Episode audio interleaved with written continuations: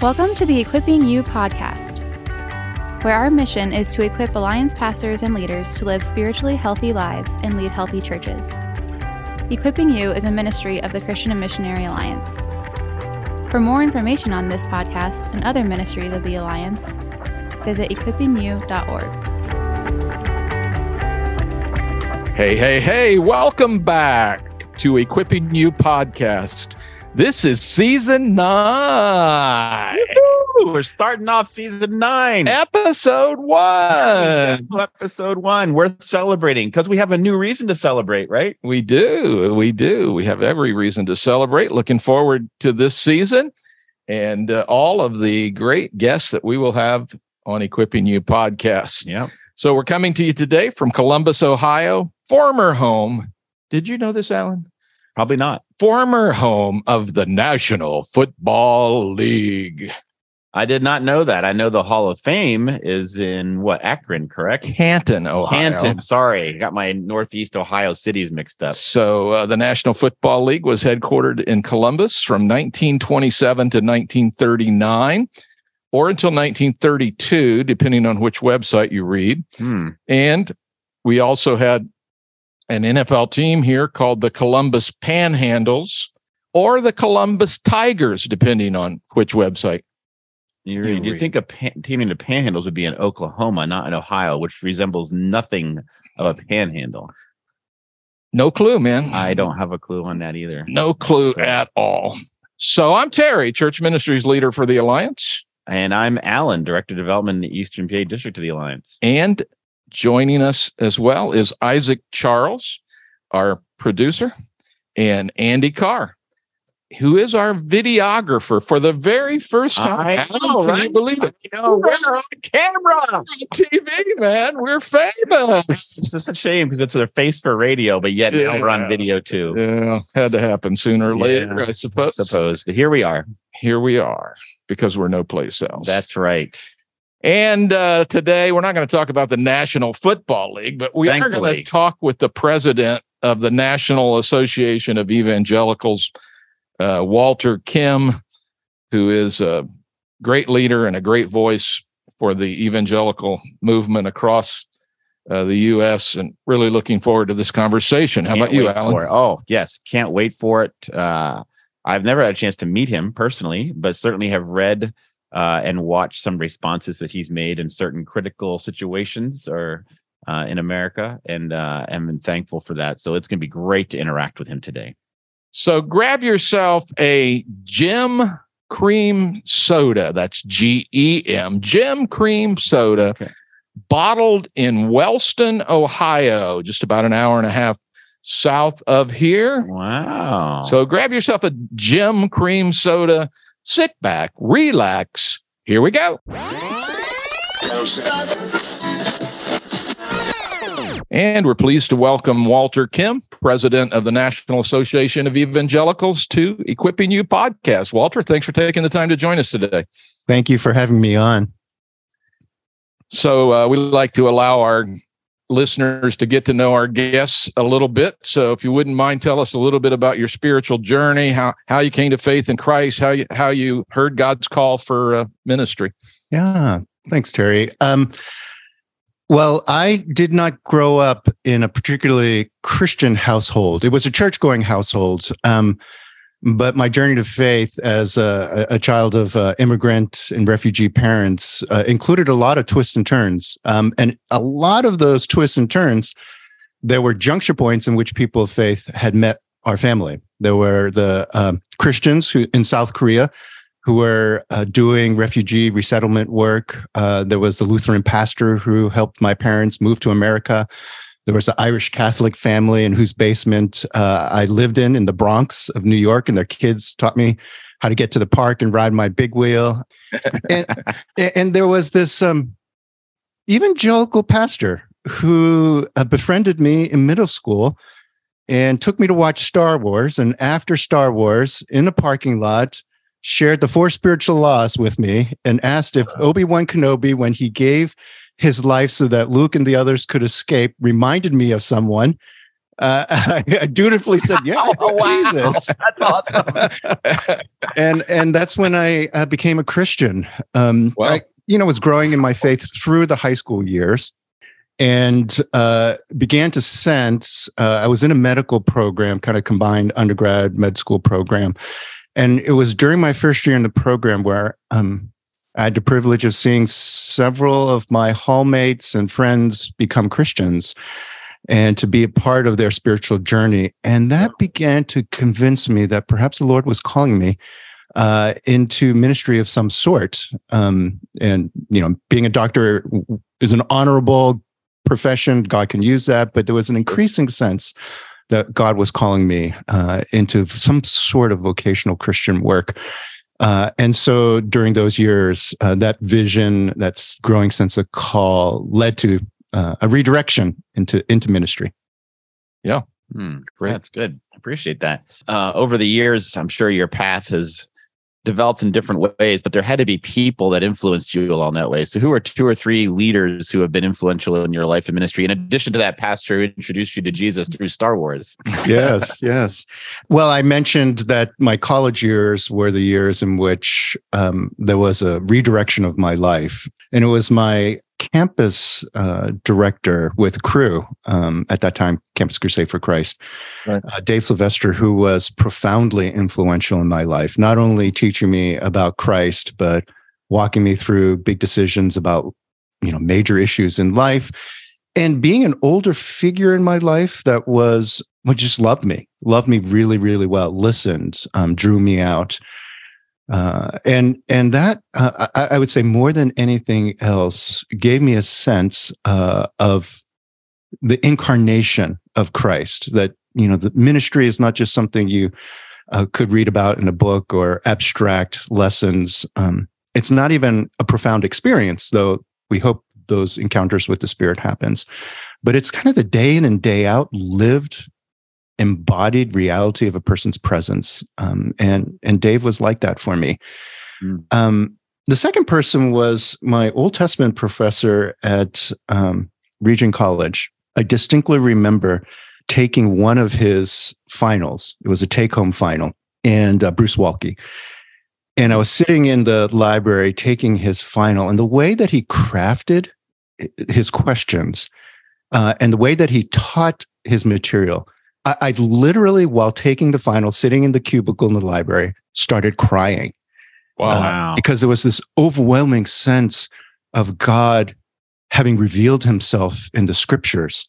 And then I thought, I'm not going to, gosh, I'm, I'm not going to finish this final if I can't get my act together. You know, it's got a timed honor system.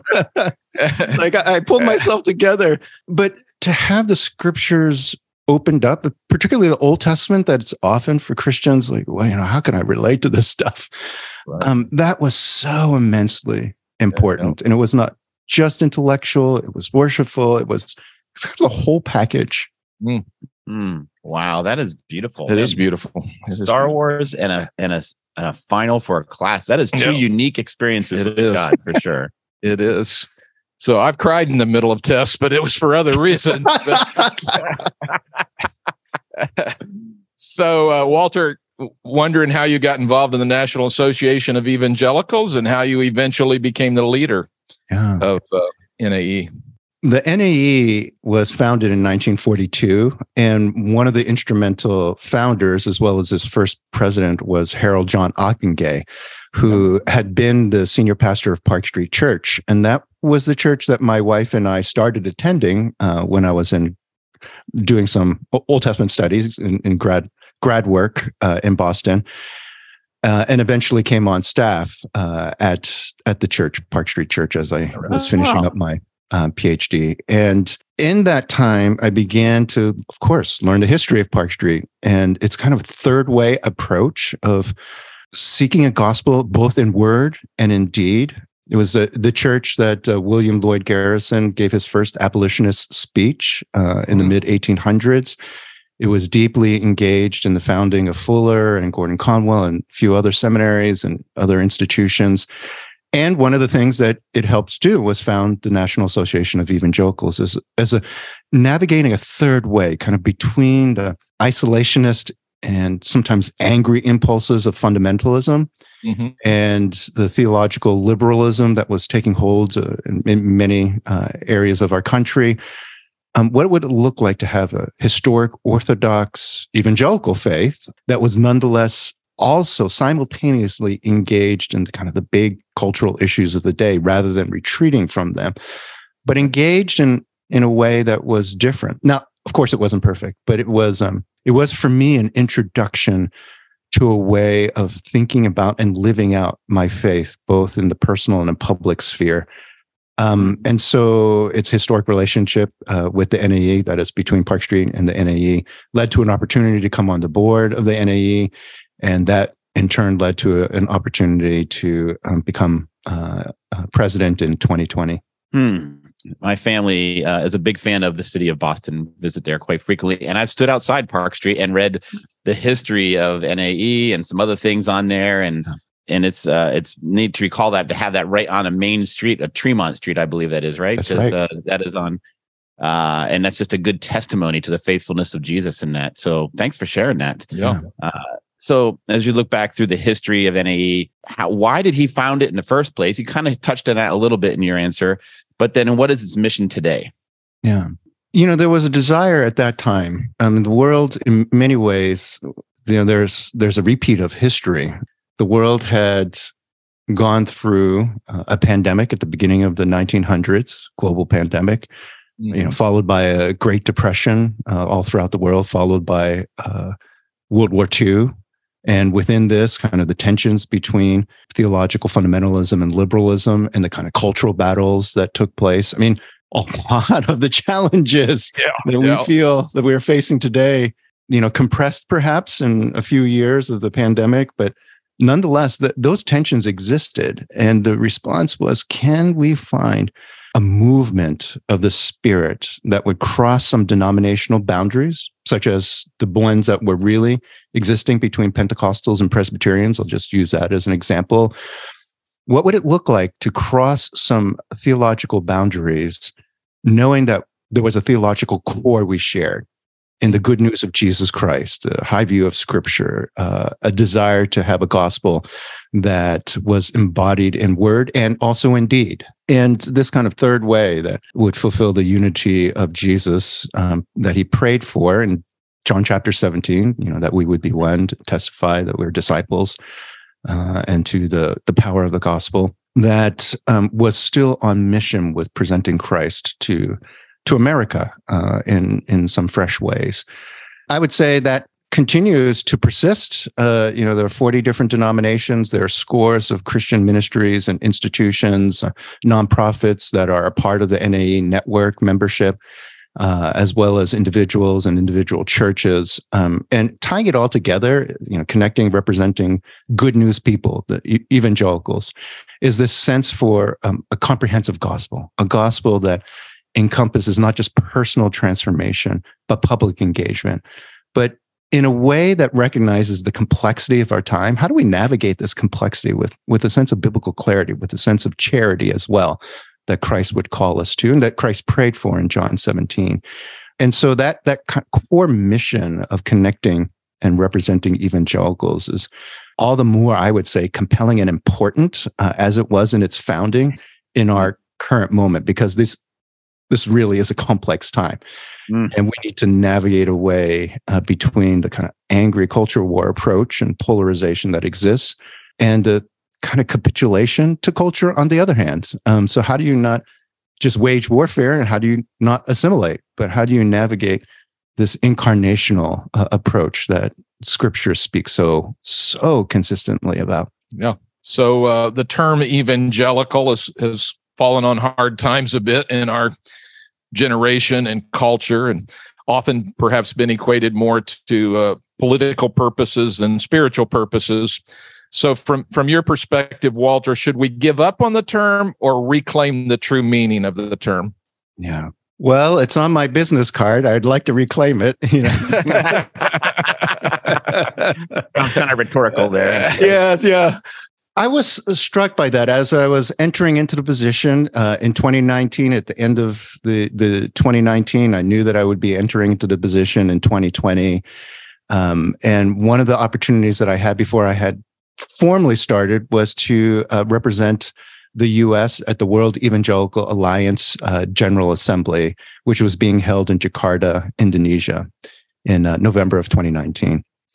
And there were about 800 delegates from 900 diff- uh, 90 different countries. And um, it was beautiful. I mean, I just sensed such a compelling picture of God's spirit that tie together these evangelicals, these good news people throughout the world. There was a particular panel discussion in one of the plenary sessions about evangelicalism in America and the US in particular. Uh, and there were representatives on the panel from you know Asia and Europe and uh, Africa and and uh, Latin America. Uh, no, no American. They wanted to have a, a, a very candid discussion. And I expected a litany of complaints about American evangelicalism, uh, North American evangelicalism, and US evangelicalism in particular. And there were some critiques that were levied, but more than anything else, there was an actual plea from our brothers and sisters throughout the world, a plea that the US evangelical movement would um, kind of work itself out mm. and re-engage with the global community because they needed us as partners. Yeah. They needed mm. us to be involved in this movement. They wanted us to be involved in this movement. And I walked away from that thinking this very question, you know, do we jettison this term? No. Why in the world would I want to disassociate myself from my brothers and sisters throughout the world who are mm. literally yeah. asking us to still recover and rejuvenate what it means to be an evangelical. I remember thinking coming back to America, it is so American for us to jettison something when it's not convenient for us anymore. Yeah. Mm, so true. Wow. And Damn. I thought, you know, maybe there will come a day where we have to jettison the term because our missional context requires us to not present any obstacle to the good news of Jesus. Maybe such a day will come. But before that day comes, I think we have a responsibility to our global brothers and sisters uh, to be in this with them because they are often leading not just in times of inconvenience, but in places of deep persecution. And yet they're yeah. holding on to this term. Yeah. Hmm. Yep. That's Love it. Well We're with you, man. We're yes, with you. Absolutely. I appreciate that. Uh, so COVID uh, and the issues surrounding it sent shockwaves. The evangelical church in the United States, uh, certainly around the world, still feeling it. So, what did it reveal uh, about the evangelical church, and what kind of course corrections do you sense we should be working on as we go forward? Yeah. You know, books are going to be written about this for decades to come, uh, mm-hmm. trying to figure out what just happened uh, not only in our country but throughout the world. And when you say COVID, you know, I, I think it's not only the the pandemic of a physical virus; it's the pandemic of a cultural virus mm. that proliferated. Yeah. The kind of polarization that we experienced, the inability to have good conversations that were nuanced and charitable. I, I think within the evangelical community, um, there were often ways in which we forgot the admonition of James chapter one that would call us to be quick to listen, you know, slow to speak, slow to anger, because the anger of man does not accomplish the righteousness of God. You know, to me, that time period, whether it was the the virus um, or the racial uh, unrest that was occurring, um, whether it was the political polarization or debates that you know churches were having do we take this ppp loan or not? And what's the relationship between the church and the government? And on and on and on and on. To me it it demonstrated a, a few different weaknesses, as well as a realization of a more fundamental human need. And the weaknesses are, I think evangelicals are really, really good with their personal theology, sense of personal conversion, uh, a sense of the personal implications uh, of biblical faith, and not as strong on what is our public theology, what is the nature of faith in society in general, particularly in a pluralistic society? What is the nat- nature of the relationship between the church and government, between uh, our non Christian neighbors uh, and the local community of followers of Jesus? Not, not just in the terms of how do we present Jesus to our individual neighbors, but how are communities structured institutionally, individually, all of that. Um, I think the tensions that were revealed revealed a weakness in our public theology, which led to a weakness in our public discipleship.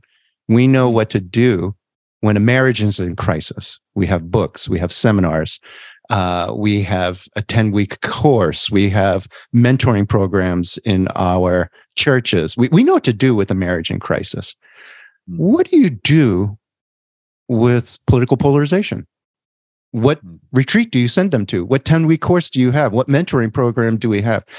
I think our lack of those things demonstrates that we don't have a sense of public theology and discipleship.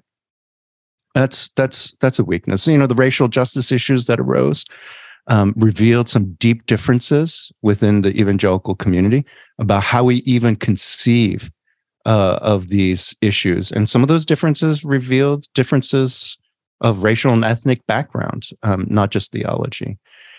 I, think the most fundamental thing that the pandemic revealed was God created us uh, to be people in community.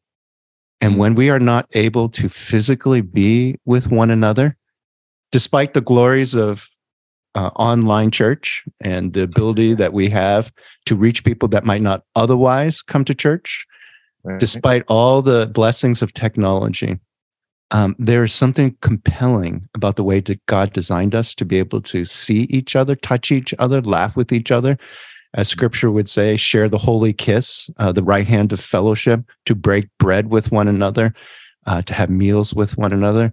And the lack of that during the pandemic, I think, created a context in which the ways that God designed us, designed us to handle adversity, were not available to us. Yeah, such mm. good perspective. Very absolutely. Helpful. We are. It's an embodied faith. Yep. And we need each other. Yeah.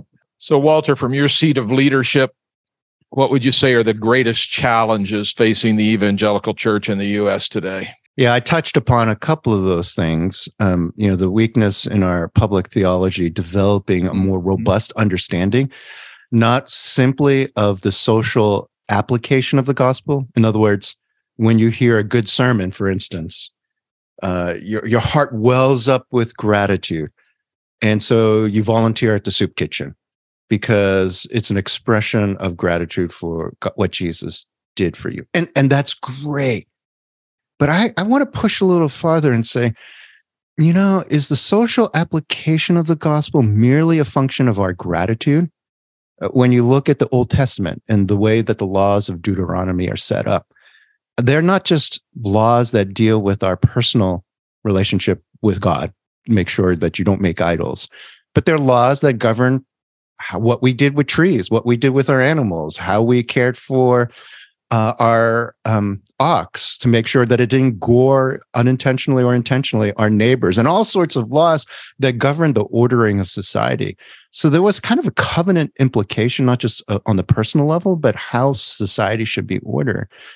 And in Deuteronomy chapter four, that was not simply so that they could live in the promised land in a well ordered society. You know, Moses represents the word of the Lord, in which he says these laws were given so that the nations would say, See what a great God that they must have, that that God would give them such righteous laws. So, one of the things I think we need to have is this sense of not just simply the social application uh, of a gospel that would arise from uh, gratitude, but the social implication of the good news of Jesus is actually baked into the gospel that yep. doesn't pit personal salvation and coming to Jesus in a parking lot uh, after watching the Star Wars doesn't pit that against the social dimensions of how society uh, is to be ordered that God would be glorified. The second thing is, um, I think the racial justice issues. We as a nation, we have consistently not only dropped the ball, mm. but have so, I think, dishonored God. I mean, there are, of course, brilliant bright spots uh, of justice within our uh, history. But the evangelical church, um, I think, has an opportunity to get it right. So I'm going to pick pick on the NAE because I'm the president of NAE. I'm not going to pick on any particular denomination or stream of of the church. In the 30s and 40s, the leaders of the NAE were really on the vanguard of denouncing racism in America. In fact, Ockenga, uh, first president of the NAE, preached a sermon where he called racism the greatest sin in America in the 30s. Wow. In the 1950s, uh, 1956, the NAE passed a resolution that said evangelicals should be leading in the area of human rights, which at that time was a way of talking about civil rights. And so it was ripe for the moment where Jesus followers would have been the leaders in this. And then in the 1960s, evangelicals, for the most part, didn't show up in the civil rights movement. Yeah. And I think we've been paying the consequences of that ever since. Wow. Um, I think we have an opportunity and a mandate to have a gospel oriented approach, a good news oriented approach, a biblical oriented approach uh, to this issue because it's essential for the church in its multi ethnic beauty uh, to mm-hmm. get this right. And for us in America, the American church in particular, uh, I think we have uh, a real call and responsibility to become leaders in this. Great. Yeah, those challenges are also opportunities for sure to seize those opportunities uh, to, you know, really declare and demonstrate the kingdom among us. Um, what would you say are some maybe other opportunities that evangelicals need to see with really an opportunistic lens? You know, this is where we can shine the gospel. Yeah, the, this notion of racial justice, I think, is deeply connected to the multi ethnic and pluralistic opportunity that we have missional context. Mm. So I'll use the example of where I live. I live in Charlottesville, moved here in 2017. And um, as I was doing some demographic analysis of Charlottesville, in 1980, 80% of Charlottesville was white, 18% was black, 2% everything else. Mm. In uh, 2040, it is projected to be about 40% white, 29% Hispanic, 14% Asian American, 13% Black, and then a smattering of everything else. That is a massive demographic shift in a short yeah, amount of time. My son, who graduated from um, high school here uh, a couple of years ago, in his graduating class, there were more Mohammeds than there were Michaels. Wow. Wow.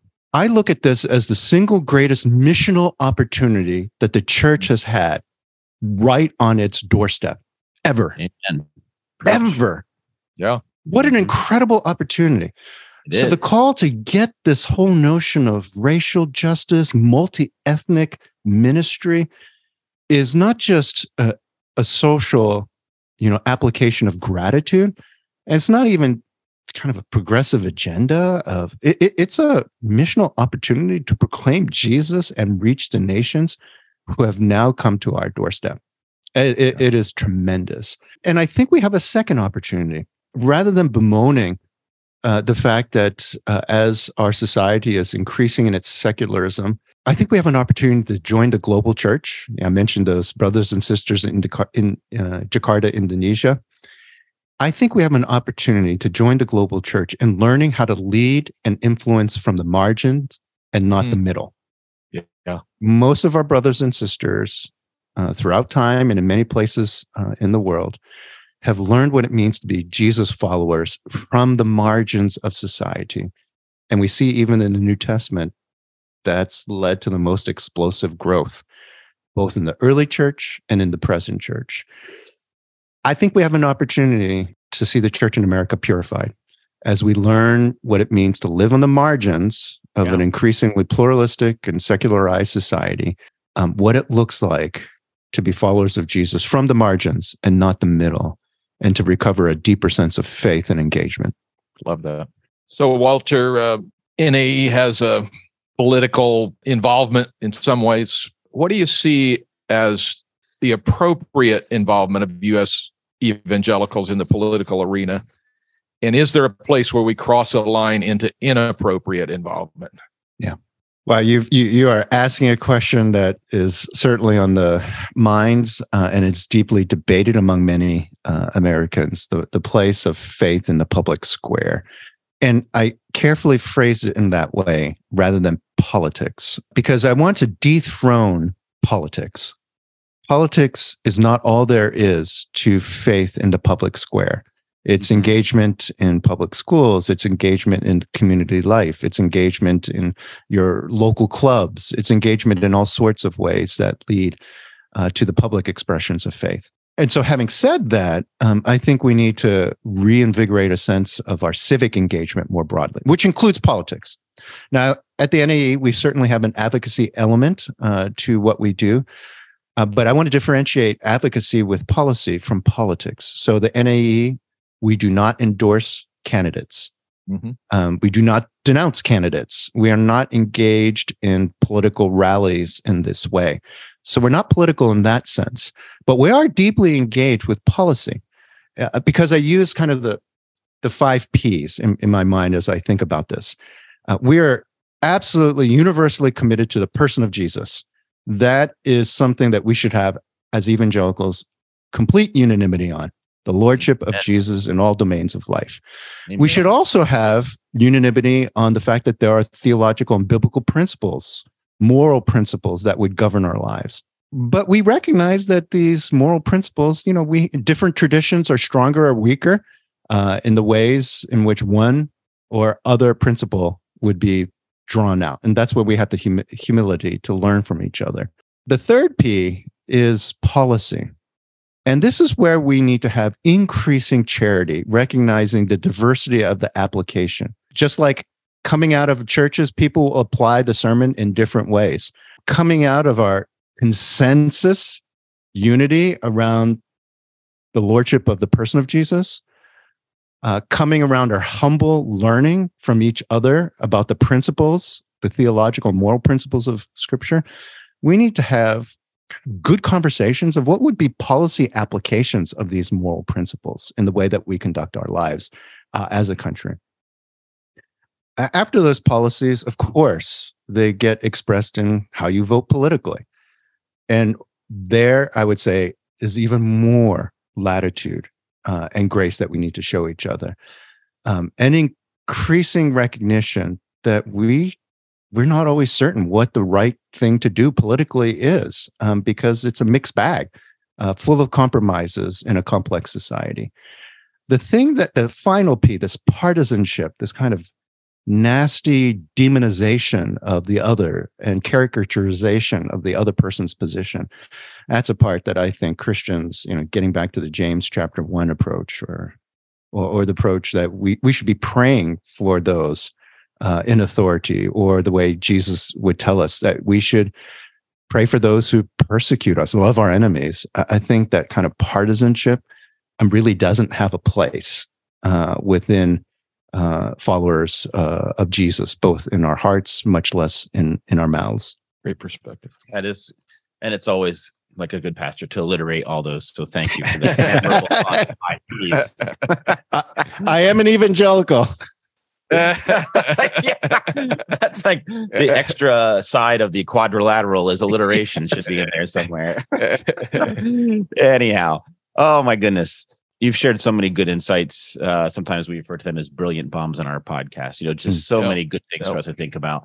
But in the midst of all that, there are a lot of tired, weary, even uh, discouraged pastors. Could you speak a word of encouragement to those pastors that might uh, help them to lift their eyes to their Savior and to His and to harvest fields He's called us to? Yeah, there are a few things I would say. One is that Jesus absolutely loves you. I think uh, we can never graduate from that simple truth.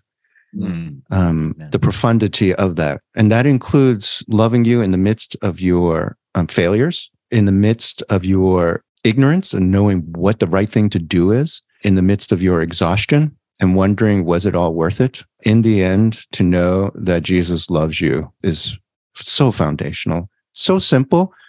Uh, we feel like we can graduate past that to a more sophisticated knowledge of grace and its role in our life. But really, it does come back to the fact that Jesus loves me. This I know, for the Bible tells me so. The second thing I would say, and this is what I, again, I, come back to that experience in Jakarta and seeing these nations, brothers and sisters from all over the world represented, whose stories I, for the most part, didn't know. We just intersected in a point of time, and who right now, I don't know the persecution they're experiencing, the life that they're leading, the questions that they're asking. But one day I know that we are all going to be around the great wedding table of the Lamb of God Mhm. from every sector of society, every country of this globe, and over time. And we're all going to be sharing stories for all of eternity of how God met us in our darkest times and how what looked to us as the end of the road was just a twist in the road, a Mhm. turn in the road. Yeah.